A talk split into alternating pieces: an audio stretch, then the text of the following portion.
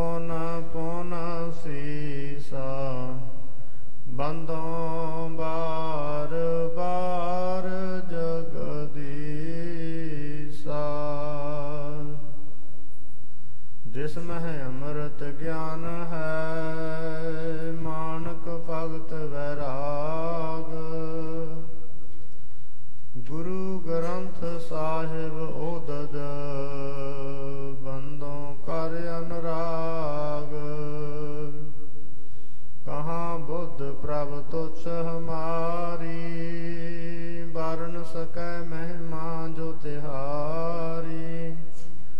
ਹਮ ਨਾ ਸਕਤ ਕਰ ਸਿਫਤ ਤੁਮਾਰੀ। ਆਪ ਲਿਹੋ ਤੁਮ ਕਥਾ ਸੁਧਾਰੀ। ਏਕ ਓੰਕਾਰਾ ਸਤਿਗੁਰੂ, ਤਿਹ ਪ੍ਰਸਾਦ ਸਚ ਹੋਇ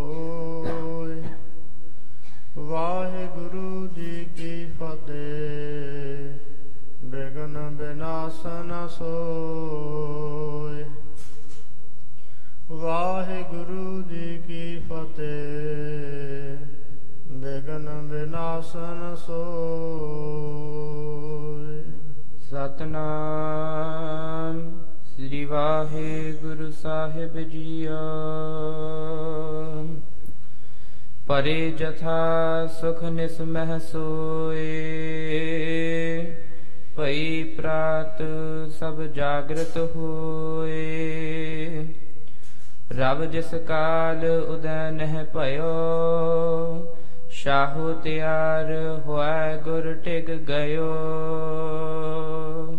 ਪਰੇ ਜਥਾ ਸੁਖ ਨਿਸਮਹਿ ਸੋਏ।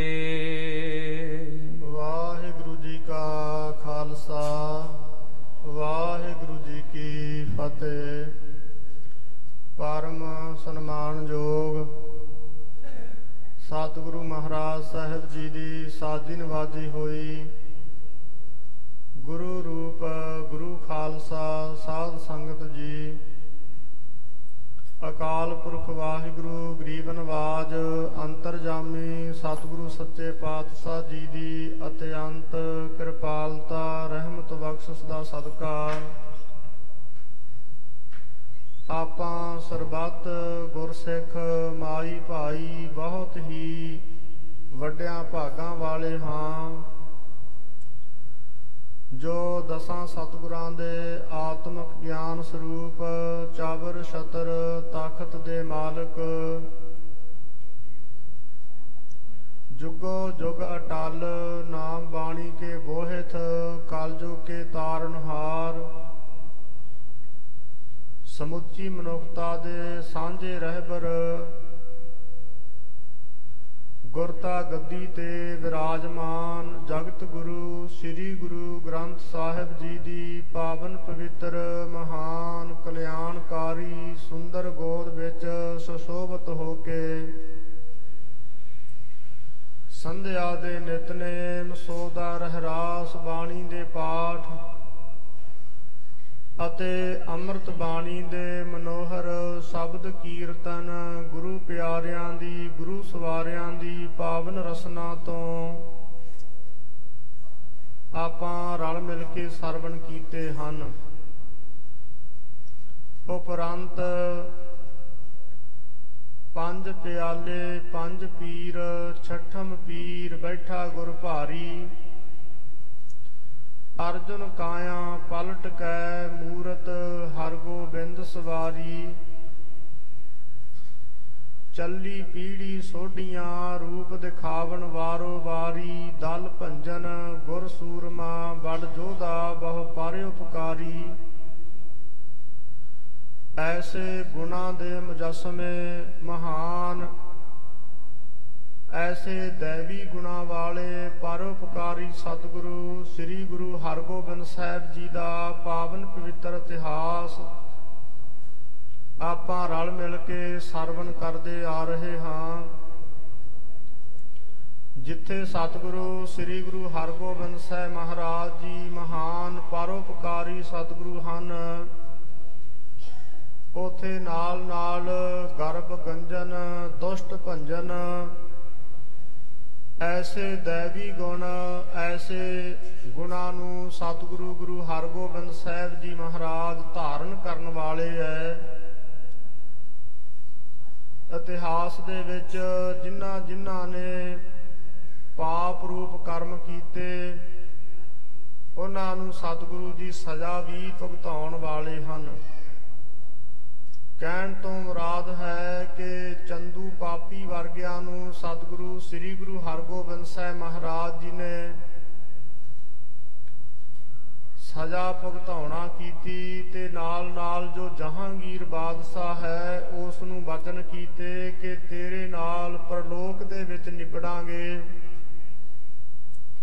ਸਤਿਗੁਰੂ ਮਹਾਰਾਜ ਜੀ ਨੇ ਪਰਉਪਕਾਰ ਕਰਦਿਆਂ 52 ਰਾਜਿਆਂ ਨੂੰ ਆਪੋ ਆਪਣੇ ਇਲਾਕਿਆਂ ਦੇ ਵਿੱਚ ਭੇਜਿਆ ਤੇ ਫਿਰ ਹਜੂਰ ਨੇ ਅੰਮ੍ਰਿਤਸਰ ਦੀ ਧਰਤੀ ਦੇ ਵੱਲ ਜਾਣ ਵਾਸਤੇ ਤਿਆਰੀਆਂ ਕੀਤੀਆਂ। ਜਹਾਂਗੀਰ ਬਾਦਸ਼ਾਹ ਨੇ ਸਤਿਗੁਰੂ ਸ੍ਰੀ ਗੁਰੂ ਹਰਗੋਬਿੰਦ ਸਾਹਿਬ ਮਹਾਰਾਜ ਜੀ ਦੇ ਚਰਨਾਂ ਵਿੱਚ ਬੇਨਤੀ ਕੀਤੀ, ਸਤਿਗੁਰੂ ਜੀ, ਮੈਂ ਵੀ ਅੱਗੇ ਕਸ਼ਮੀਰ ਵੱਲ ਜਾਣਾ ਚਾਹੁੰਦਾ ਹਾਂ। ਕੁਝ ਸਮਾਂ ਮੈਨੂੰ ਆਪ ਜੀ ਦੇ ਨਾਲ ਰਹਿਣ ਦਾ ਸੁਭਾਗ ਪ੍ਰਾਪਤ ਹੋ ਜਾਏਗਾ। ਮੈਂ ਵੀ ਮਾਝੇ ਵੱਲ ਹੋ ਕਰਕੇ ਮੈਂ ਕਸ਼ਮੀਰ ਵੱਲ ਚਲੇ ਜਾਵਾਂਗਾ। ਜੇ ਆਪ ਜੀ ਦਾ ਹੁਕਮ ਹੋਵੇ ਤੇ ਮੈਂ ਵੀ ਅੰਮ੍ਰਿਤਸਰ ਵੱਲ ਤੁਹਾਡੇ ਨਾਲ ਜਾ ਜਾ ਸਕਦਾ ਹਾਂ। ਸ੍ਰੀ ਗੁਰੂ ਹਰਗੋਬਿੰਦ ਸਾਹਿਬ ਸੱਚੇ ਪਾਤਸ਼ਾਹ ਜੀ ਨੇ ਵਚਨ ਕਹਿ ਦਿੱਤੇ ਕਿ ਜੇ ਤੁਸੀਂ ਅੰਮ੍ਰਿਤਸਰ ਵੱਲ ਜਾਣਾ ਚਾਹੁੰਦੇ ਹੋ, ਜਹਾਂਗੀਰ ਬਾਦਸ਼ਾਹ, ਤਾਂ ਤੁਸੀਂ ਗੋਇੰਦਵਾਲ ਆਦਿਕ ਇਹਨਾਂ ਥਾਵਾਂ ਤੋਂ ਹੋ ਕੇ ਤੁਸੀਂ ਆਪਣੇ ਕਸ਼ਮੀਰ ਇਲਾਕੇ ਵੱਲ ਜਾ ਸਕਦੇ ਹੋ। ਤਾਂ ਸਤਿਗੁਰੂ ਸੱਚੇ ਪਾਤਸ਼ਾਹ ਜੀ ਦੇ ਕੋਲੋਂ ਆਗਿਆ ਲੈ ਕੇ ਜਹਾਂਗੀਰ ਬਾਦਸ਼ਾਹ, ਦੇਖੋ ਇੱਕ ਦੁਨੀਆ ਦਾ ਬਾਦਸ਼ਾਹ ਹੈ। ਇੱਕ ਪਾਸੇ ਸੰਸਾਰ ਦੇ ਜਗਤ ਗੁਰੂ ਹਨ। ਸਮੁੱਚੀ ਲੋਕਾਈ ਸਤਿਗੁਰੂ ਹਰਗੋਬਿੰਦ ਸਾਹਿਬ ਜੀ ਦੇ ਚਰਨਾਂ ਤੇ ਝੁਕ ਰਹੀ ਹੈ ਤੇ ਹਜੂਰ ਨੇ ਹੁਕਮ ਦੇ ਨਾਲ ਇਹ ਜਹਾਂਗੀਰ ਬਾਦਸ਼ਾਹ ਨੇ ਫਿਰ ਆਪਣੀ ਤਿਆਰੀ ਕੀਤੀ। ਜੋ ਕੁਝ ਇਹੋ ਜੇ ਰਾਜਨੀਤਿਕ ਰਾਜੇ ਲੋਕ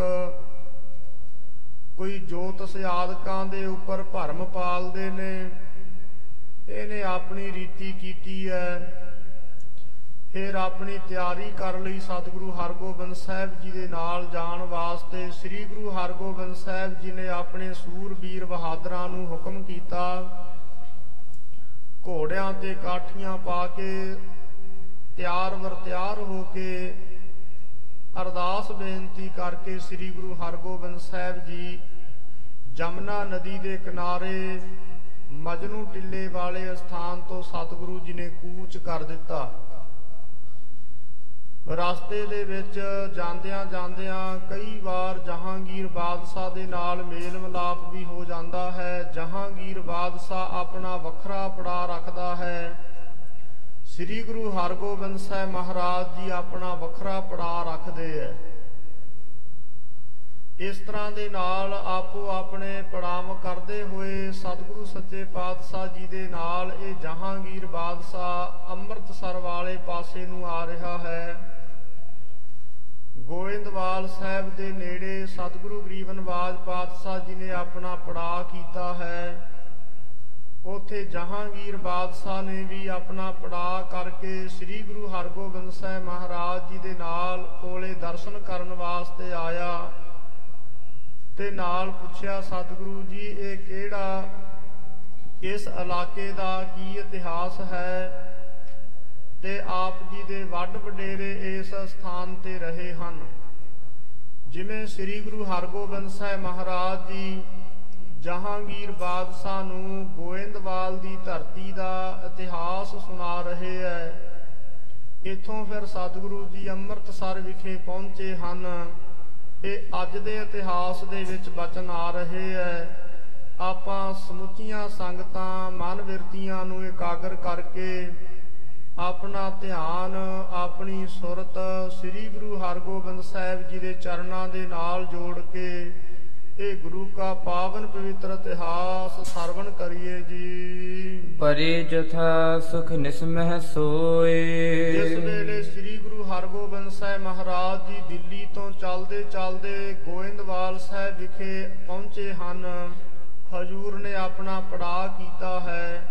ਰਾਤ ਦਾ ਸਮਾਂ ਹੋਇਆ ਹੈ। ਸਭ ਗੁਰੂ ਕੇ ਸਿੱਖ ਆਪੋ ਆਪਣੇ ਥਾਵਾਂ ਤੇ ਰਾਤ ਦੇ ਸਮੇਂ ਵਿਸ਼ਰਾਮ ਕਰਨ ਲੱਗ ਪਏ ਆਰਾਮ ਕਰਨ ਲੱਗ ਪਏ। ਭਈ ਪ੍ਰਾਤ ਸਭ ਜਾਗਰਤ ਹੋਏ। ਜਿਸ ਵੇਲੇ ਸਵੇਰ ਦਾ ਸਮਾਂ ਹੋਇਆ ਹੈ ਅੰਮ੍ਰਿਤ ਵੇਲਾ ਹੋਇਆ ਗੁਰੂ ਕੇ ਸਿੱਖਾਂ ਨੇ ਜਾਗਣਾ ਕੀਤਾ ਸਭ ਸੁਚੇਤ ਹੋ ਗਏ ਸਾਵਧਾਨ ਹੋ ਗਏ। ਰਵ ਜਿਸ ਕਾਲ ਉਦੈ ਨਹਿ ਭਇਓ। ਜਿਸ ਵੇਲੇ ਜਿਹੜਾ ਸੀ ਅੰਮ੍ਰਿਤ ਵੇਲੇ ਦਾ ਸਮਾਂ ਹੋਣ ਤੋਂ ਬਾਅਦ ਫਿਰ ਸੂਰਜ ਆਕਾਸ਼ ਦੇ ਵਿੱਚ ਚਮਕ ਆਇਆ ਹੈ। ਭਾਵ ਸੂਰਜ ਦੇ ਨਿਕਲਣ ਦਾ ਸਮਾਂ ਹੋ ਗਿਆ ਹੈ।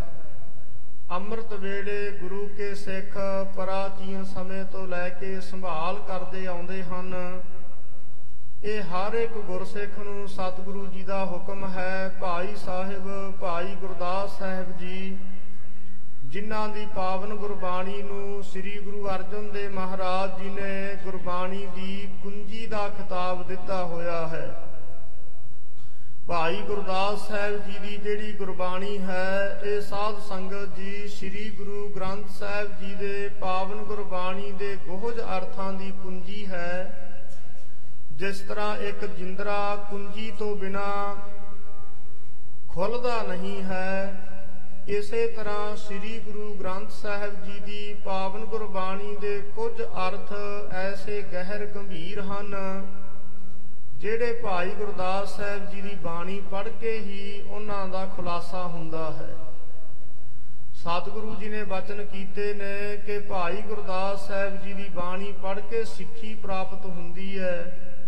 ਸਾਨੂੰ ਸਿੱਖੀ ਦਾ ਗਿਆਨ ਹੁੰਦਾ ਹੈ ਕਿ ਸਿੱਖ ਕਿਹੋ ਜਿਹਾ ਹੁੰਦਾ ਹੈ, ਸਿੱਖ ਦਾ ਜੀਵਨ ਕੀ ਹੈ। ਹਰ ਇੱਕ ਗੁਰਸਿੱਖ ਨੂੰ ਸਮੇਂ-ਸਮੇਂ ਦੇ ਨਾਲ ਭਾਈ ਗੁਰਦਾਸ ਸਾਹਿਬ ਜੀ ਦੀ ਬਾਣੀ ਵੀ ਪੜ੍ਹਨੀ ਚਾਹੀਦੀ ਹੈ। ਜਿਸ ਤਰ੍ਹਾਂ ਸਾਧ ਸੰਗਤ ਜੀ ਮੁਸਲਮਾਨਾਂ ਦੇ ਵਿੱਚ ਇਮਾਮੇ ਆਜ਼ਮ ਬਹੁਤ ਹੀ ਇੱਕ ਵੱਡੇ ਰਾਈਟਰ ਮੰਨੇ ਗਏ ਹਨ। ਈਸਾਈਆਂ ਦੇ ਵਿੱਚ ਸੇਂਟ ਪਾਲ ਬੜੇ ਉੱਘੇ ਰਾਈਟਰ ਹੋਏ ਐ। ਇਸੇ ਤਰ੍ਹਾਂ ਹਿੰਦੂਆਂ ਦੇ ਵਿੱਚ ਜਿਵੇਂ ਵੇਦ ਵਿਆਸ ਜੀ ਬਹੁਤ ਵੱਡੇ ਇੱਕ ਰਾਈਟਰ ਕਰਕੇ ਆਖੇ ਜਾਂਦੇ ਹਨ। ਇਸੇ ਤਰ੍ਹਾਂ ਇਹ ਭਾਈ ਸਾਹਿਬ, ਭਾਈ ਗੁਰਦਾਸ ਸਾਹਿਬ ਜੀ ਗੁਰੂ ਘਰ ਦੇ ਵਿੱਚ ਗੁਰਮਤ ਰੌਸ਼ਨੀ ਦੇ ਮਾਰਤੰਡ ਹਨ। ਇੱਕ ਗੁਰਮਤ ਦੇ ਸੂਰਜ ਹਨ, ਭਾਈ ਸਾਹਿਬ, ਭਾਈ ਗੁਰਦਾਸ ਸਾਹਿਬ ਜੀ। ਭਾਈ ਗੁਰਦਾਸ ਜੀ ਨੇ ਗੁਰੂ ਕੇ ਸਿੱਖ ਦਾ ਜ਼ਿਕਰ ਕੀਤਾ ਹੈ, ਗੁਰਸਿੱਖ ਭਲ ਕੇ ਉੱਠ ਕਰ, ਅੰਮ੍ਰਿਤ ਵੇਲੇ ਸਰਨਾ ਬੰਦਾ। ਗੁਰ ਕੈ ਬਚਨ ਉਚਾਰ ਕੈ ਧਰਮਸਾਲ ਦੀ ਸੁਰਤ ਕਰਨ ਦਾ। ਸੰਕਾ ਮਨੋ ਮਟਾਏ ਕੈ, ਗੁਰ ਸਿੱਖਾਂ ਕੀ ਸੇਵ ਕਰਨ ਦਾ। ਕਿਰਤ ਵਿਰਤ ਕਰ ਧਰਮ ਦੀ, ਲੈ ਪ੍ਰਸਾਦ ਆਣ ਵਰਤੰਦਾ ਗੁਰ ਸਿੱਖਾਂ ਨੂੰ ਦੇ ਕਰ ਪਿੱਛੋਂ ਬਚਿਆ ਆਪ ਖਵੰਦਾ, ਗੁਰਮੁਖ ਗਾਡੀ ਰਾਹ ਚਲੰਦਾ। ਇਤਿਆਦ ਕੇ ਭਾਈ ਸਾਹਿਬ ਭਾਈ ਗੁਰਦਾਸ ਸਾਹਿਬ ਜੀ ਨੇ ਇੱਕ ਸਿੱਖ ਦੀ ਤਸਵੀਰ ਖਿੱਚੀ ਹੈ।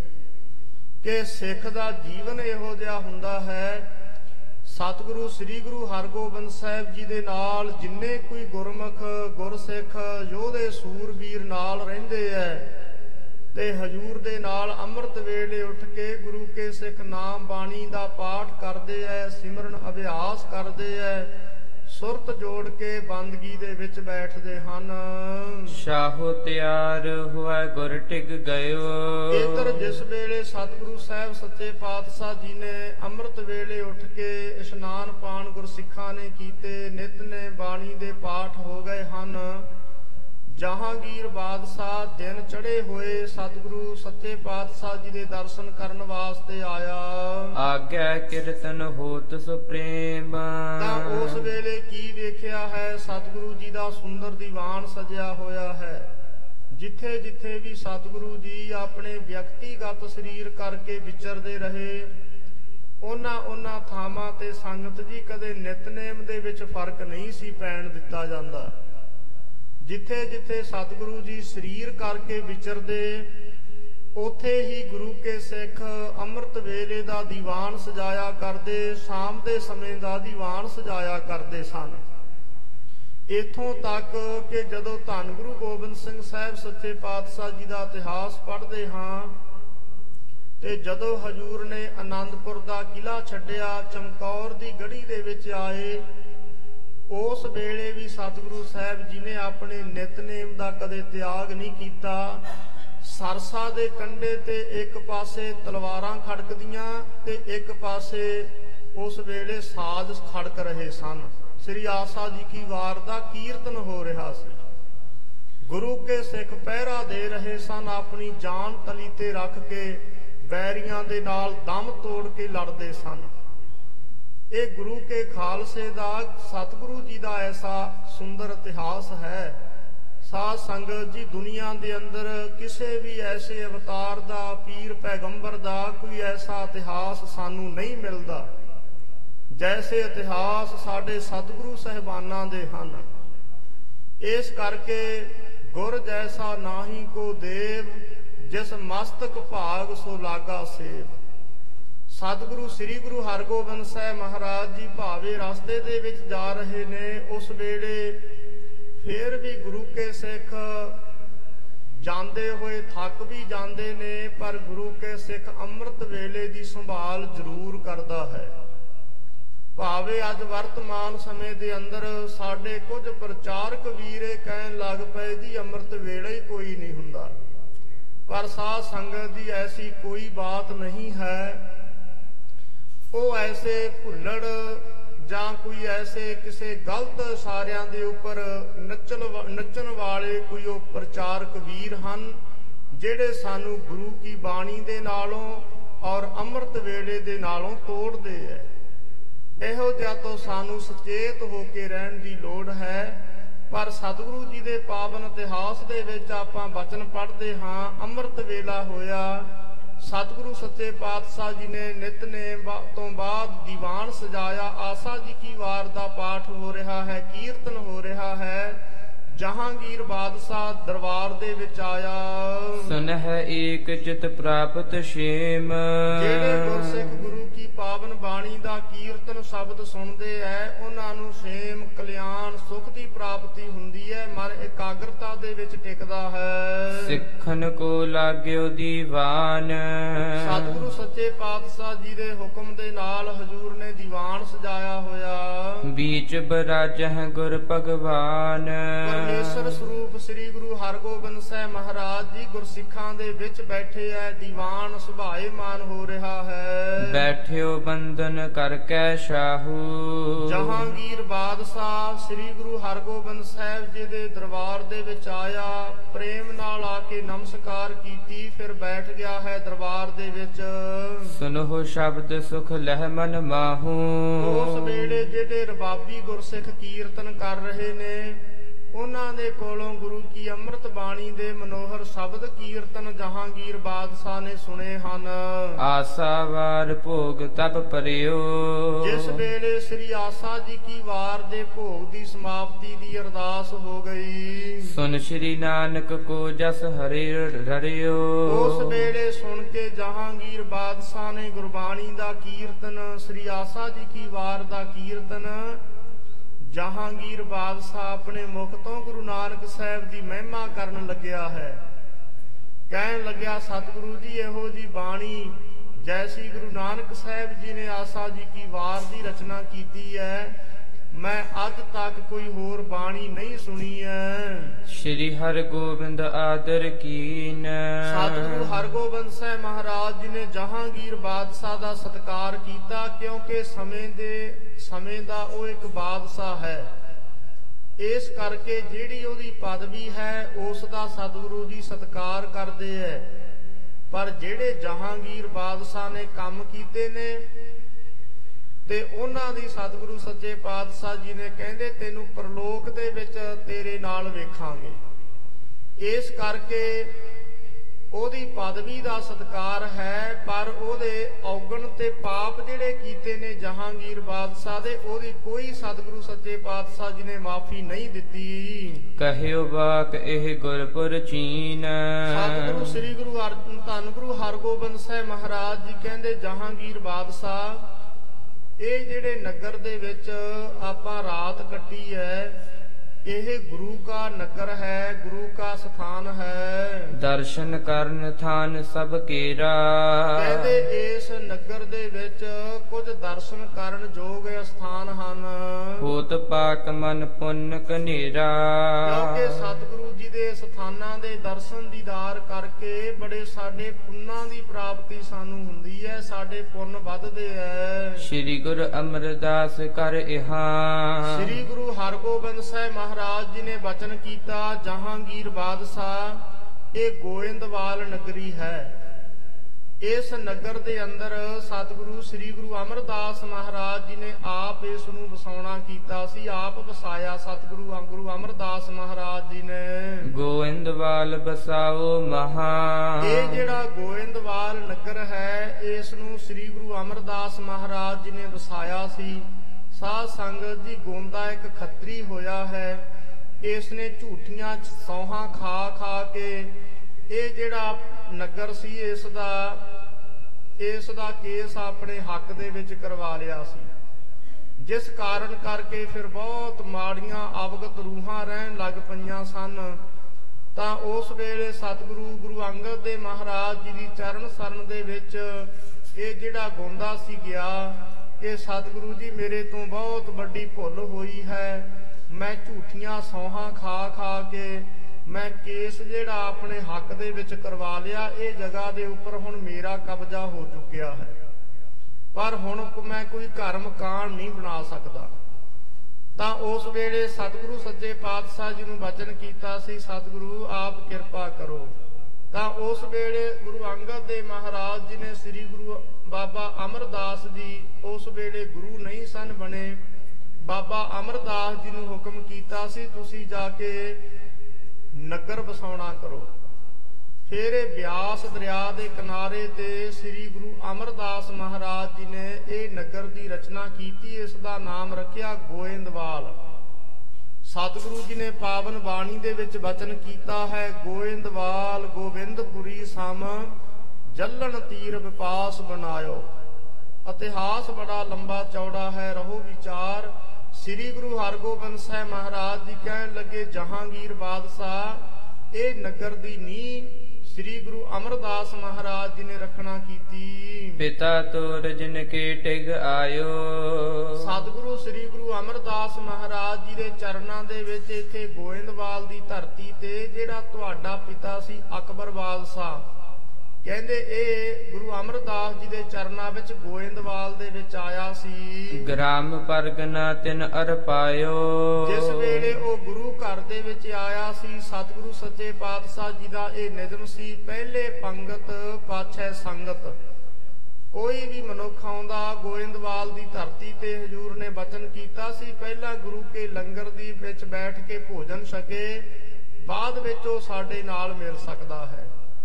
ਉਸ ਵੇਲੇ ਅਕਬਰ ਬਾਦਸ਼ਾਹ ਆਪ ਤੱਪੜ ਤੇ ਬੈਠ ਕੇ ਗੁਰੂ ਕੇ ਲੰਗਰ ਦੇ ਵਿੱਚੋਂ ਉਸਨੇ ਭੋਜਨ ਛਕਿਆ ਸੀ ਤੇ ਇਸੇ ਤਰ੍ਹਾਂ ਸਤਿਗੁਰੂ ਸੱਚੇ ਪਾਤਸ਼ਾਹ ਜੀ ਕਹਿੰਦੇ ਫਿਰ ਪ੍ਰਸੰਨ ਹੋ ਕੇ ਅਕਬਰ ਬਾਦਸ਼ਾਹ ਨੇ ਸ੍ਰੀ ਗੁਰੂ ਅਮਰਦਾਸ ਮਹਾਰਾਜ ਜੀ ਨੂੰ 84 ਪਿੰਡਾਂ ਦਾ ਜਿਹੜਾ ਪਰਗਨਾ ਇਲਾਕਾ ਸੀ 84 ਪਿੰਡਾਂ ਦਾ ਪਟਾ ਸਤਿਗੁਰੂ ਸੱਚੇ ਪਾਤਸ਼ਾਹ ਜੀ ਨੂੰ ਭੇਟਾ ਕਰ ਦਿੱਤਾ ਸੀ। ਕਿ ਸਤਿਗੁਰੂ ਜੀ 84 ਪਿੰਡਾਂ ਦੇ ਇਲਾਕੇ ਦੀ ਜਿੰਨੀ ਵੀ ਕੋਈ ਆਮਦਨ ਹੈ, ਜਿੰਨਾ ਵੀ ਕੋਈ ਮਾਮਲਾ ਟੈਕਸ ਹੈ, ਇਹ ਸਰਕਾਰ ਦੇ ਖਜ਼ਾਨੇ ਵਿੱਚ ਨਹੀਂ ਹੋਇਆ ਕਰੇਗਾ, ਇਹ ਤੁਹਾਡੇ ਪਾਸ ਭੇਟਾ ਕਰਿਆ ਕਰਨਗੇ।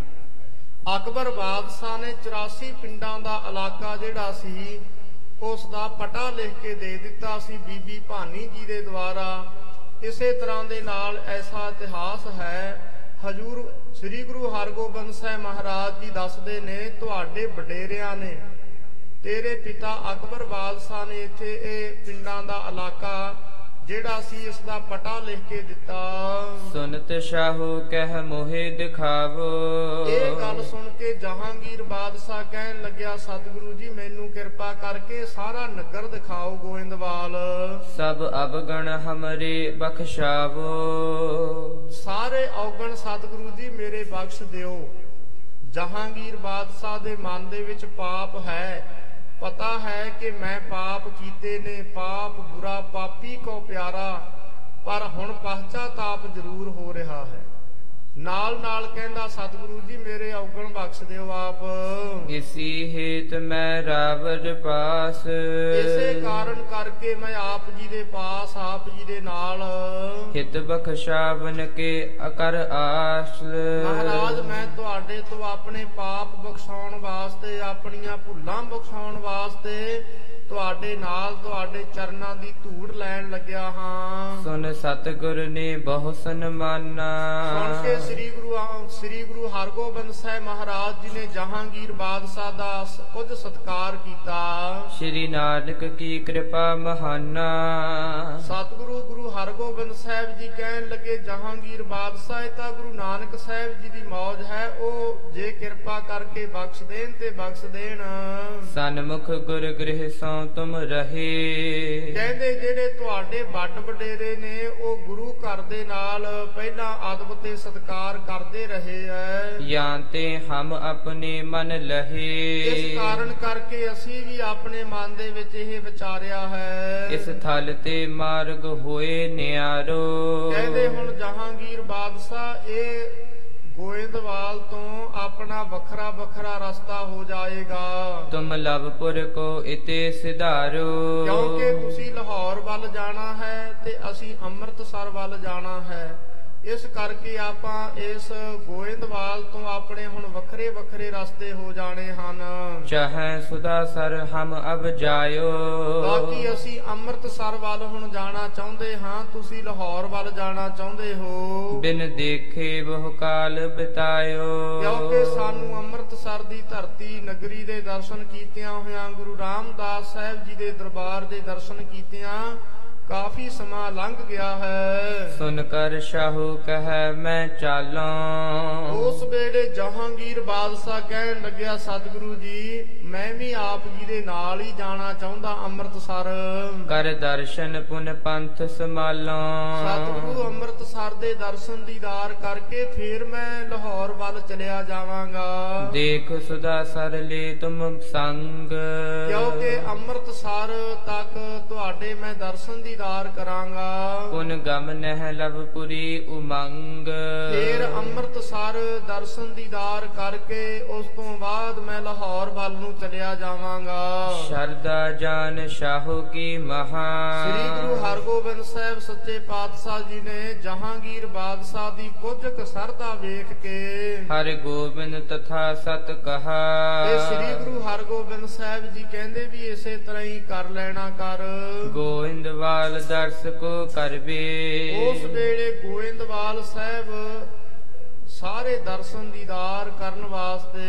ਭਈ ਤਿਆਰ ਔਰ ਆਨੰਦ ਸਰਵੇ।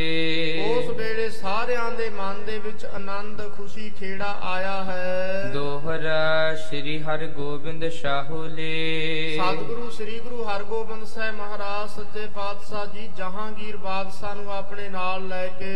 ਗਮਨੇ ਗੋਇੰਦਵਾਲ ਜਿਹੜਾ ਗੋਇੰਦਵਾਲ ਹੈ ਇਸ ਦੇ ਅੰਦਰ ਸਤਿਗੁਰੂ ਸੱਚੇ ਪਾਤਸ਼ਾਹ ਜੀ ਨੇ ਜਿੱਥੇ ਗੁਰੂ ਕੇ ਅਸਥਾਨ ਬਣੇ ਹੋਏ ਨੇ। ਉਹਨਾਂ ਦੇ ਦਰਸ਼ਨ ਦੀਦਾਰ ਕਰਨ ਵਾਸਤੇ ਹਜੂਰ ਪਾਤਸ਼ਾਹ ਜੀ ਗਏ ਗੋਇੰਦਵਾਲ ਅੰਦਰ ਸ਼ਹਿਰ ਦੇ ਵਿੱਚ। ਪਾਰ ਬਿਪਾਸਾ ਤੇ ਉਤਰ। ਉਸ ਵੇਲੇ ਬਿਆਸ ਦਰਿਆ ਦੇ ਕਿਨਾਰੇ ਤੋਂ ਨਦੀ ਤੋਂ ਪਾਰ ਉਤਰ ਕੇ ਸੰਗ ਲਿਏ ਨਰ ਜਾਲ।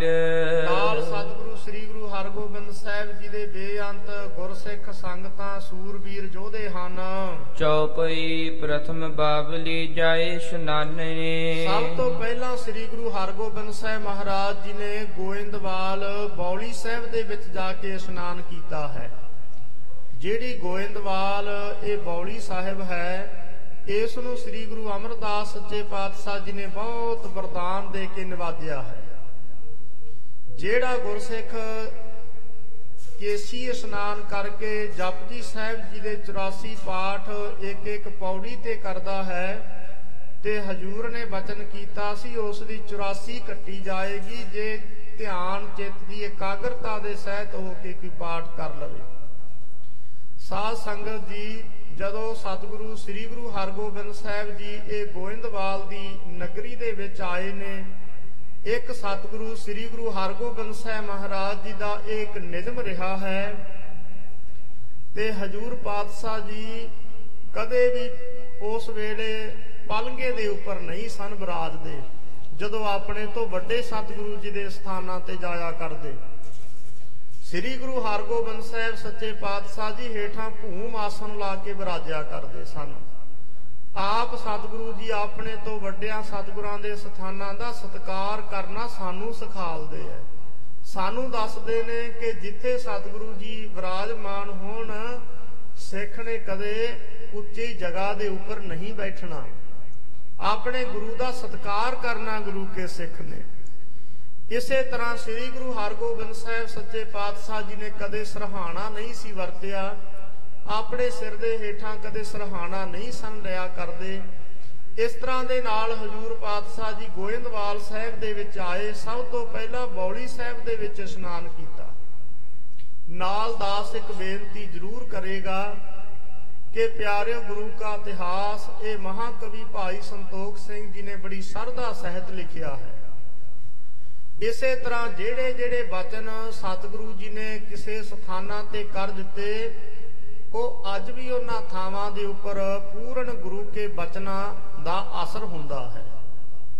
ਕਈ ਲੋਕ ਬੜੇ ਸ਼ੰਕੇ ਕਰਦੇ ਐ, ਕਹਿੰਦੇ ਜੀ ਗੋਇੰਦਵਾਲ ਦੇ ਵਿੱਚ ਇਸ਼ਨਾਨ ਕਰਨ ਦੇ ਨਾਲ ਕੀ ਹੋਵੇਗਾ?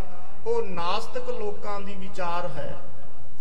ਸਾਧ ਸੰਗਤ ਜੀ ਆਪ ਜੀ ਨੇ ਦਰਸ਼ਨ ਕੀਤੇ ਹੋਣਗੇ ਗੁਰੂ ਕਾਸ਼ੀ ਤਖਤ ਸ੍ਰੀ ਦਮਦਮਾ ਸਾਹਿਬ ਜੀ ਦੀ ਧਰਤੀ ਤੇ, ਜਿੱਥੇ ਸਰਬੰਸ ਦਾਨੀ ਅੰਮ੍ਰਿਤ ਕੇ ਦਾਤੇ ਸ੍ਰੀ ਗੁਰੂ ਗੋਬਿੰਦ ਸਿੰਘ ਸਾਹਿਬ ਮਹਾਰਾਜ ਜੀ ਨੇ ਸ੍ਰੀ ਗੁਰੂ ਗ੍ਰੰਥ ਸਾਹਿਬ ਜੀ ਦੀ ਸੰਪੂਰਨ ਗੁਰਬਾਣੀ ਲਿਖਵਾਈ ਬਾਬਾ ਦੀਪ ਸਿੰਘ ਭਾਈ ਮਨੀ ਸਿੰਘ ਸਾਹਿਬ ਜੀ ਦੇ ਰਾਹੀਂ ਤੇ ਉਥੇ ਹਜੂਰ ਦੇ ਪਾਸ ਇੱਕ ਦਿੱਲੀ ਦੀ ਸੰਗਤ ਸ਼ੀਸ਼ਾ ਲੈ ਕੇ ਆਈ ਸੀ।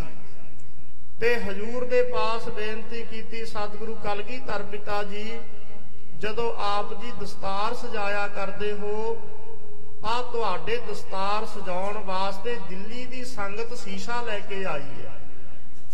ਤਾਂ ਸ੍ਰੀ ਗੁਰੂ ਗੋਬਿੰਦ ਸਿੰਘ ਸਾਹਿਬ ਮਹਾਰਾਜ ਜੀ ਨੇ ਬਚਨ ਕੀਤਾ ਸੀ, ਕਹਿਣ ਲੱਗੇ, ਐ ਗੁਰਸਿੱਖ ਪਿਆਰਿਓ, ਇਹ ਤਾਂ ਜਿਹੜਾ ਸ਼ੀਸ਼ਾ ਹੈ, ਇਹ ਤਾਂ ਲੋਕਾਂ ਦੇ ਵਿੰਗੇ ਹੋਏ, ਮੂੰਹ ਸਿੱਧੇ ਕਰਿਆ ਕਰੇਗਾ। ਅੱਜ ਵੀ ਜਦੋਂ ਕਿਤੇ ਆਪ ਜੀ ਗੁਰੂ ਕਾਸ਼ੀ ਤਖਤ ਸ੍ਰੀ ਦਮਦਮਾ ਸਾਹਿਬ ਦੀ ਧਰਤੀ ਤੇ ਜਾਓ, ਉਹ ਅੱਜ ਵੀ ਸਾਧ ਸੰਗਤ ਦੀ ਸ਼ੀਸ਼ਾ ਤਖਤ ਸਾਹਿਬ ਤੇ ਸੁਭਾਏਮਾਨ ਹੈ। ਜਿਹੜੇ ਮਨੁੱਖਾਂ ਨੂੰ ਲਕਵਾ ਇੱਕ ਬਿਮਾਰੀ ਹੈ, ਲਕਵੇ ਦੇ ਕਾਰਨ ਕਿਸੇ ਦਾ ਮੂੰਹ ਵਿੰਗਾ ਹੋ ਜਾਂਦਾ ਹੈ ਤੇ ਜਿਹੜਾ ਕੋਈ ਨਿਜਮ ਦੇ ਨਾਲ ਤਿੰਨ ਦਿਨ ਉਸ ਸ਼ੀਸ਼ੇ ਦੇ ਵਿੱਚ ਬੈਠ ਕੇ ਚਣੇ ਖਾਂਦਾ ਹੈ, ਚੱਬਦਾ ਹੈ ਤੇ ਅੱਜ ਵੀ ਵਿੰਗੇ ਹੋਏ ਮੂੰਹ ਲੋਕਾਂ ਦੇ ਸਿੱਧੇ ਹੁੰਦੇ ਐ। ਇਹ ਸਤਿਗੁਰੂ ਸੱਚੇ ਪਾਤਸ਼ਾਹ ਜੀ ਦੀ ਪ੍ਰਤੱਖ ਕਲਾ ਅੱਜ ਵੀ ਵੇਖੀ ਜਾ ਸਕਦੀ ਹੈ। ਭਾਵੇਂ ਦੁਨੀਆ ਦੇ ਅੰਦਰ ਕਿੰਨੇ ਸ਼ੀਸ਼ੇ ਪਏ ਐ, ਪਰ ਜਿਹੜੇ ਸ਼ੀਸ਼ੇ ਤੇ ਸਤਿਗੁਰੂ ਜੀ ਨੇ ਬਚਨ ਕਹਿ ਦਿੱਤਾ, ਉਹ ਅੱਜ ਵੀ ਲੋਕਾਂ ਦੇ ਵਿੰਗੇ ਹੋਏ ਮੂੰਹ ਸਿੱਧੇ ਕਰਦਾ ਹੈ। ਇਸੇ ਤਰ੍ਹਾਂ ਸ਼ੀਸ਼ੇ ਦੇ ਵਿੱਚ ਕੋਈ ਕਰਾਮਾਤ ਨਹੀਂ ਹੈ, ਇਹ ਗੁਰੂ ਦੇ ਬਚਨਾਂ ਵਿੱਚ ਕਰਾਮਾਤ ਹੈ। ਇਸੇ ਤਰ੍ਹਾਂ ਜਿਹੜੇ ਜਿਹੜੇ ਸਥਾਨਾਂ ਦੀਆਂ ਸੇਵਾਵਾਂ ਸਤਿਗੁਰੂ ਸਾਹਿਬ ਜੀ ਨੇ ਆਪ ਕੀਤੀਆਂ ਤੇ ਜਿਨ੍ਹਾਂ ਸਥਾਨਾਂ ਦੀ ਸੇਵਾ ਕਰਕੇ ਹਜੂਰ ਨੇ ਬਚਨ ਕਹਿ ਦਿੱਤੇ ਕਿ ਇਸ ਬੌਲੀ ਵਿੱਚ ਇਸ਼ਨਾਨ ਕਰਨ ਦੇ ਨਾਲ ਤੁਹਾਨੂੰ ਇਹ ਲਾਭ ਪ੍ਰਾਪਤ ਹੋਵੇਗਾ। ਇਹ ਸਾਧ ਸੰਗਤ ਜੀ ਗੁਰੂ ਕੇ ਬਚਨਾਂ ਦਾ ਪਹਿਰਾ ਵਰਤਦਾ ਹੈ। ਗੁਰੂ ਕੇ ਬਚਨਾਂ, ਬਚਨ ਪੂਰਨ ਤੌਰ ਤੇ ਉਸ ਵੇਲੇ ਫਲਦੇ ਹਨ। ਇਸ ਕਾਰਨ ਕਰਕੇ ਸਾਨੂੰ ਕਿਸੇ ਤਰ੍ਹਾਂ ਦੇ ਨਾਲ ਕਈ ਵਾਰ ਗੁਰੂ ਕੇ ਸਥਾਨਾਂ ਤੋਂ ਤੋੜਿਆ ਜਾ ਰਿਹਾ ਹੁੰਦਾ ਹੈ।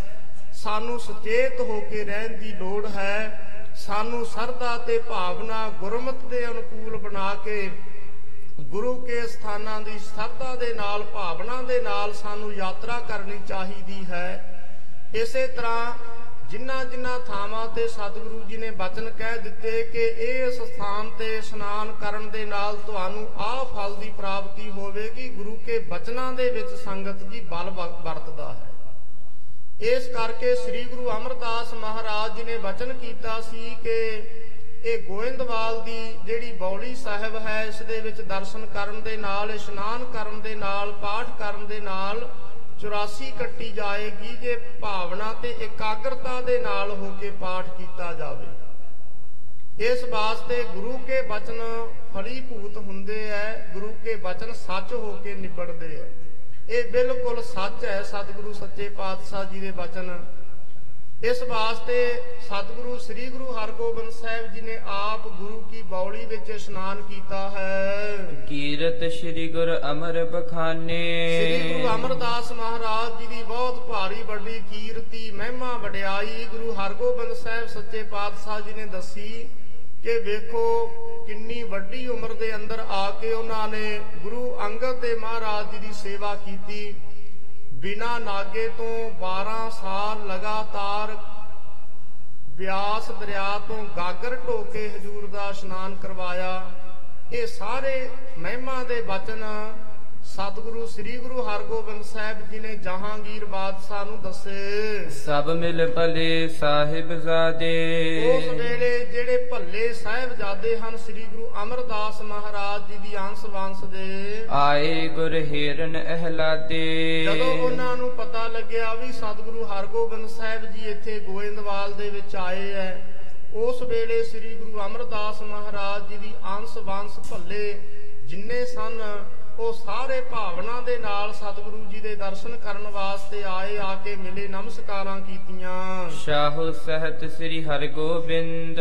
ਜਹਾਂਗੀਰ ਬਾਦਸ਼ਾਹ ਦੇ ਸਮੇਤ ਸ੍ਰੀ ਗੁਰੂ ਹਰਗੋਬਿੰਦ ਸਾਹਿਬ ਜੀ। ਅਰਪਨ ਕੀਨੋ ਦਰਬ ਬਿਲੰਦ। ਹਜ਼ੂਰ ਨੇ ਬੇਅੰਤੀ ਮਾਇਆ ਭੇਟਾ ਕੀਤੀ ਉਹਨਾਂ ਥਾਵਾਂ ਤੇ ਨਮਸਕਾਰਾਂ ਕੀਤੀਆਂ। ਤੇ ਹਜੂਰ ਨੇ ਉਹਨਾਂ ਥਾਵਾਂ ਤੇ ਮਾਇਆ ਵੀ ਭੇਟ ਕੀਤੀ ਹੈ ਮੱਥਾ ਟੇਕਿਆ ਹੈ। ਮ੍ਰਿਦੁਲ ਬਖਾਨ ਅਦਿਕ ਸਨਮਾਨੇ ਉਸ ਵੇਲੇ ਬਹੁਤ ਕੋਮਲ ਬਚਨ ਬੋਲ ਕੇ ਗੁਰੂ ਅਮਰਦਾਸ ਜੀ ਦੀ ਅੰਸ਼ ਵਾਂਸ ਦੇ ਜਿਹੜੇ ਸਾਹਿਬਜ਼ਾਦੇ ਐ ਉਹਨਾਂ ਨੇ ਸਤਿਗੁਰੂ ਜੀ ਦਾ ਸਤਿਕਾਰ ਕੀਤਾ। ਬਹੁਰ ਚੁਬਾਰੇ ਦੇਖਨ ਪਿਆਨੇ। ਉਸ ਤੋਂ ਬਾਅਦ ਸ੍ਰੀ ਗੁਰੂ ਹਰਗੋਬਿੰਦ ਸਾਹਿਬ ਜੀ ਜਿੱਥੇ ਗੋਇੰਦਵਾਲ ਚੁਬਾਰਾ ਸਾਹਿਬ ਸਥਾਨ ਹੈ ਉਸ ਦੇ ਦਰਸ਼ਨ ਕਰਨ ਵਾਸਤੇ ਸ੍ਰੀ ਗੁਰੂ ਹਰਗੋਬਿੰਦ ਸਾਹਿਬ ਜੀ ਗੋਇੰਦਵਾਲ ਸਾਹਿਬ ਗਏ। ਤਹ ਪੂਜਾ ਕਰਕੇ ਹਟ ਆਏ। ਉਥੇ ਗੋਇੰਦਵਾਲ ਜਿੱਥੇ ਚੁਬਾਰਾ ਸਾਹਿਬ ਸਥਾਨ ਹੈ ਸੰਗਤ ਜੀ ਜਿਹੜੇ ਆਪ ਜੀ ਗੋਇੰਦਵਾਲ ਦੀ ਧਰਤੀ ਤੇ ਕਦੇ ਦਰਸ਼ਨ ਕਰਨ ਵਾਸਤੇ ਜਾਓ ਤਾਂ ਉਸ ਵੇਲੇ ਬਿਲਕੁਲ ਨੇੜੇ ਚੁਬਾਰਾ ਸਾਹਿਬ ਸਥਾਨ ਹੈ। ਇਹ ਚੁਬਾਰਾ ਸਾਹਿਬ ਉਹ ਸਥਾਨ ਹੈ ਜਿੱਥੇ ਸ੍ਰੀ ਗੁਰੂ ਅਮਰਦਾਸ ਮਹਾਰਾਜ ਜੀ ਵੱਡੀ ਉਮਰ ਦੇ ਵਿੱਚ ਇੱਕ ਕਿੱਲੀ ਨੂੰ ਪਕੜ ਕੇ ਸਾਰੀ ਸਾਰੀ ਰਾਤ ਖੜ ਕੇ ਭਜਨ ਬੰਦਗੀ ਕਰਿਆ ਕਰਦੇ ਸਨ। ਵੇਖੋ ਕਿੰਨੀ ਵੱਡੀ ਉਮਰ ਸਤਿਗੁਰੂ ਸੱਚੇ ਪਾਤਸ਼ਾਹ ਜੀ ਦੀ ਵਿਰਧ ਅਵਸਥਾ ਹੈ, ਪਰ ਫਿਰ ਵੀ ਹਜੂਰ ਕਿੱਲੀ ਨੂੰ ਪਕੜ ਕੇ ਆਪ ਬੰਦਗੀ ਕਰਿਆ ਕਰਦੇ ਸਨ। ਸਾਰੀ ਸਾਰੀ ਰਾਤ ਬੰਦਗੀ ਕਰਿਆ ਕਰਦੇ। ਸਤਿਗੁਰੂ ਜੀ ਨੇ ਸਾਨੂੰ ਸਿੱਖਿਆ ਦਿੱਤੀ ਸੀ ਕਿ ਗੁਰਸਿੱਖੋ ਬੰਦਗੀ ਕਰਨੀ ਇਤਨੀ ਜ਼ਰੂਰੀ ਹੈ। ਗੁਰੂ ਨਾਨਕ ਸਾਹਿਬ ਜੀ ਦਾ ਜਦੋਂ ਅਸੀਂ ਇਤਿਹਾਸ ਪੜ੍ਹਦੇ ਹਾਂ, ਕਰਤਾਰਪੁਰ ਦੀ ਧਰਤੀ ਤੇ ਸਤਿਗੁਰੂ ਜੀ ਨੇ ਰੇਤ, ਅੱਕ, ਆਹਾਰ ਕਰ ਰੋੜਾਂ ਕੀ ਗੁਰ ਕਰੀ ਵਿਛਾਈ, ਭਾਰੀ ਕਰੀ ਤਪੱਸਿਆ, ਵੱਡਾ ਭਾਗ ਹਰਸਿਓ ਬਣਿਆ ਜੀ ਸਤਿਗੁਰੂ ਗੁਰੂ ਨਾਨਕ ਸਾਹਿਬ ਜੀ ਨੇ ਆਪ ਬੰਦਗੀ ਕਰਕੇ ਪੂਰਨੇ ਪਾ ਕੇ ਸਾਨੂੰ ਦੱਸਿਆ ਸੀ ਕਿ ਸਿੱਖੋ ਬੰਦਗੀ ਕਰਨੀ ਇੰਨੀ ਜ਼ਰੂਰੀ ਹੈ। ਸ੍ਰੀ ਗੁਰੂ ਅਮਰਦਾਸ ਸੱਚੇ ਪਾਤਸ਼ਾਹ ਜੀ ਜਿੱਥੇ ਇਹ ਗੁਰੂ ਕਾ ਪਰਿਵਾਰ ਰਹਿੰਦਾ ਸੀ, ਬੀਬੀ ਭਾਨੀ ਜੀ ਰਿਹਾ ਕਰਦੇ ਸਨ। ਗੁਰੂ ਅਮਰਦਾਸ ਸੱਚੇ ਪਾਤਸ਼ਾਹ ਜੀ ਜਿੱਥੇ ਪਲੰਗੇ ਤੇ ਬੈਠ ਕੇ ਧਿਆਨ ਸਮਾਧੀ ਦੇ ਵਿੱਚ ਬੈਠਿਆ ਕਰਦੇ, ਇਹ ਚੁਬਾਰਾ ਸਾਹਿਬ ਸਥਾਨ ਹੈ। ਜਦੋਂ ਵੀ ਉਹਨਾਂ ਥਾਵਾਂ ਤੇ ਜਾਈਏ, ਗੁਰੂ ਕੇ ਪਾਵਨ ਪਵਿੱਤਰ ਸਥਾਨਾਂ ਦੀ ਚਰਨ ਧੂੜ ਮਸਤਕ ਤੇ ਸਾਨੂੰ ਲਾਉਣੀ ਚਾਹੀਦੀ ਹੈ। ਸਤਿਗੁਰੂ ਜੀ ਨੇ ਬਾਣੀ ਵਿੱਚ ਬਚਨ ਕੀਤੇ ਹਨ, ਜਿੱਥੇ ਜਾਏ ਬਹਿ ਮੇਰਾ ਸਤਿਗੁਰੂ, ਸੋ ਥਾਨ ਸੁਹਾਵਾ RAM ਰਾਜੇ। ਗੁਰ ਸਿੱਖੀ ਸੋ ਥਾਨ ਭਾਲਿਆ, ਲੈ ਧੂਰ ਮੁਖ ਲਾਵਾ।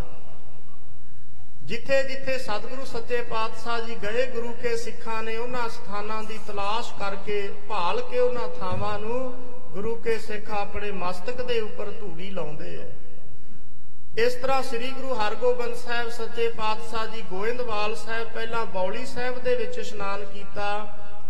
ਇਹ ਬੌਲੀ ਸਾਧ ਸੰਗਤ ਜੀ ਇੱਕ ਪੌੜੀਦਾਰ ਖੂਹ ਨੂੰ ਕਹਿੰਦੇ ਐ ਇੱਕ ਤਾਂ ਆਮ ਖੂਹ ਹੋਇਆ ਕਰਦੇ ਐ ਜਿਸ ਖੂਹ ਦੇ ਵਿੱਚ ਪੌੜੀਆਂ ਉਤਰਦੀਆਂ ਹੋਣ ਉਸ ਨੂੰ ਬੌਲੀ ਕਿਹਾ ਜਾਂਦਾ। ਹੈ ਇਹ ਬੌਲੀ ਸਤਿਗੁਰੂ ਸ੍ਰੀ ਗੁਰੂ ਅਮਰਦਾਸ ਮਹਾਰਾਜ ਜੀ ਨੇ ਬਣਵਾਈ ਸੀ।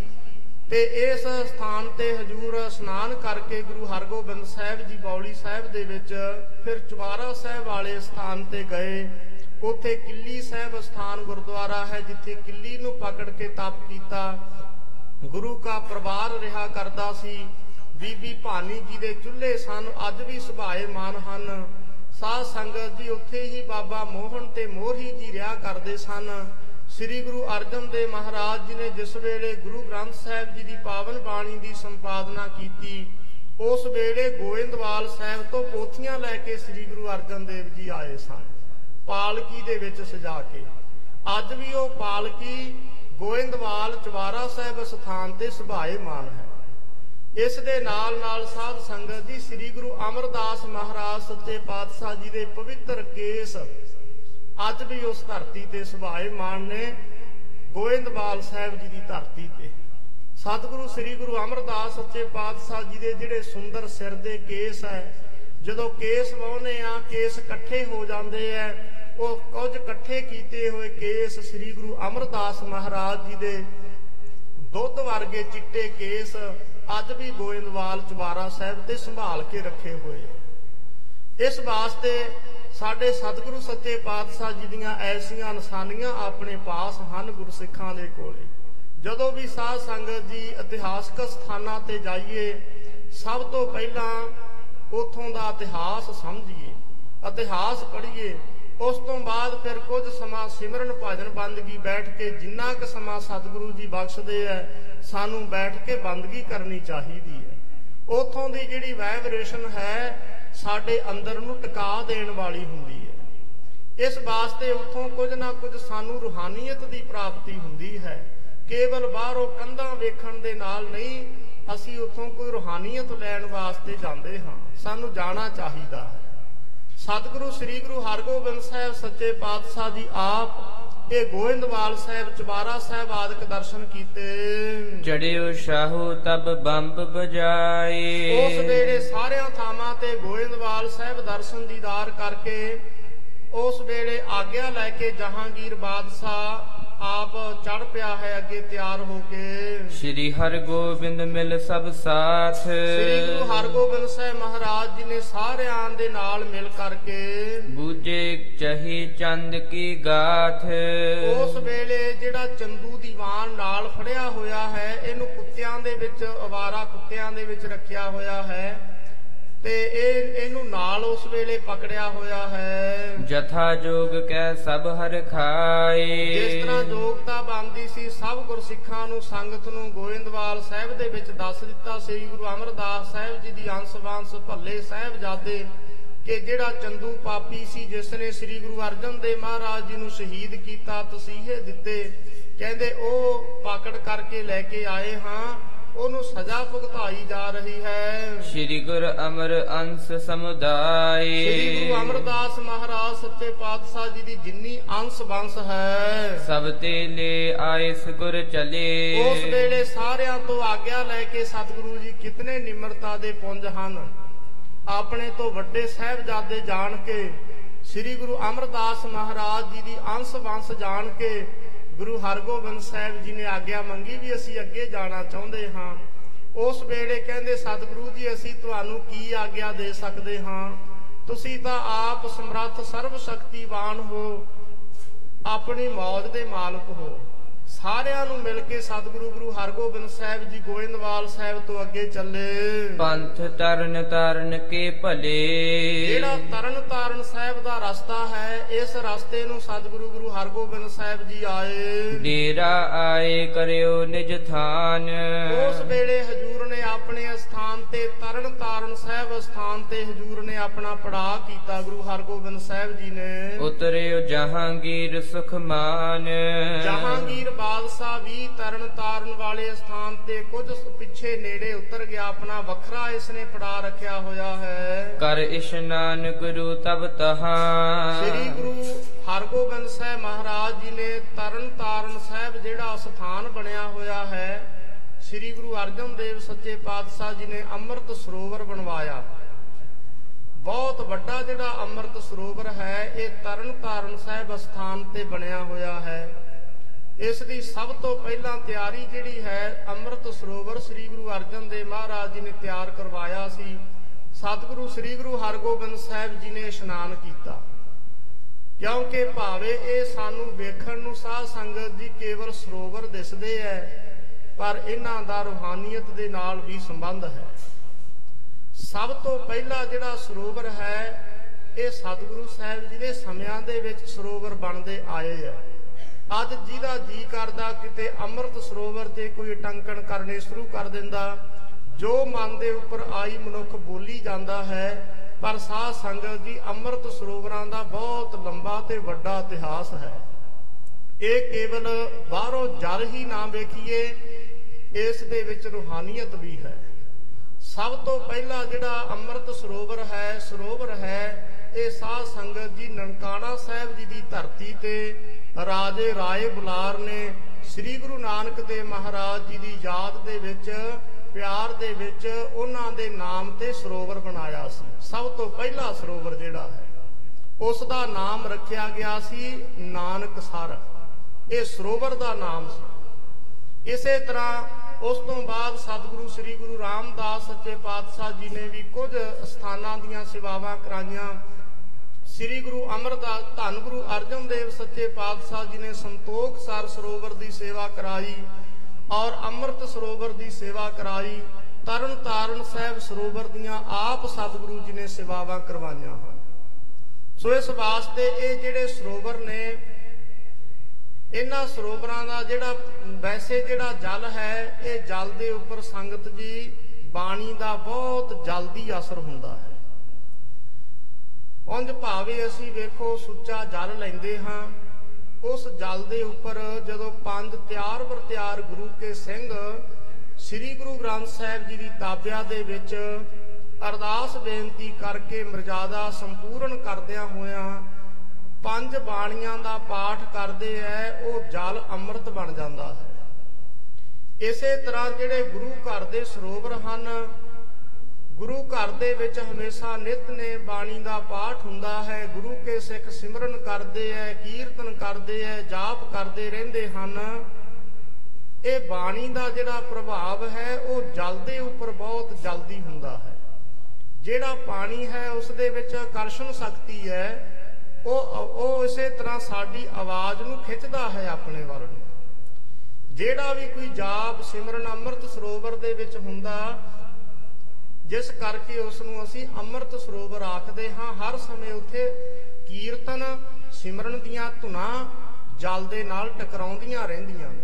ਜਿਸ ਕਰਕੇ ਉਹ ਜਲ ਵੀ ਇੱਕ ਅੰਮ੍ਰਿਤ ਬਣ ਗਿਆ। ਹੈ ਇਸ ਕਰਕੇ ਸਤਿਗੁਰੂ ਸੱਚੇ ਪਾਤਸ਼ਾਹ ਜੀ ਦਾ ਇਹ ਰੂਹਾਨੀਅਤ ਦੇ ਨਾਲ ਵੀ ਸੰਬੰਧ ਹੈ। ਸ੍ਰੀ ਗੁਰੂ ਹਰਗੋਬਿੰਦ ਸਾਹਿਬ ਸੱਚੇ ਪਾਤਸ਼ਾਹ ਜੀ ਤਰਨ ਤਾਰਨ ਆਏ।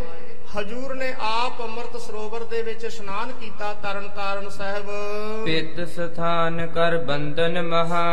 ਫਿਰ ਉਸ ਵੇਲੇ ਆਪਣੇ ਪਿਤਾ ਜੀ ਦਾ ਬਣਾਇਆ ਹੋਇਆ ਸਥਾਨ ਜਿਹੜਾ ਹੈ ਗੁਰਦੁਆਰਾ ਸਾਹਿਬ ਹੈ ਉਸ ਸਥਾਨ ਤੇ ਹਜੂਰ ਨੇ ਨਮਸਕਾਰ ਕੀਤੀ ਹੈ ਸਰੋਵਰ ਦੀ ਪਰਿਕਰਮਾ ਕੀਤੀ ਇਸ਼ਨਾਨ ਕੀਤਾ।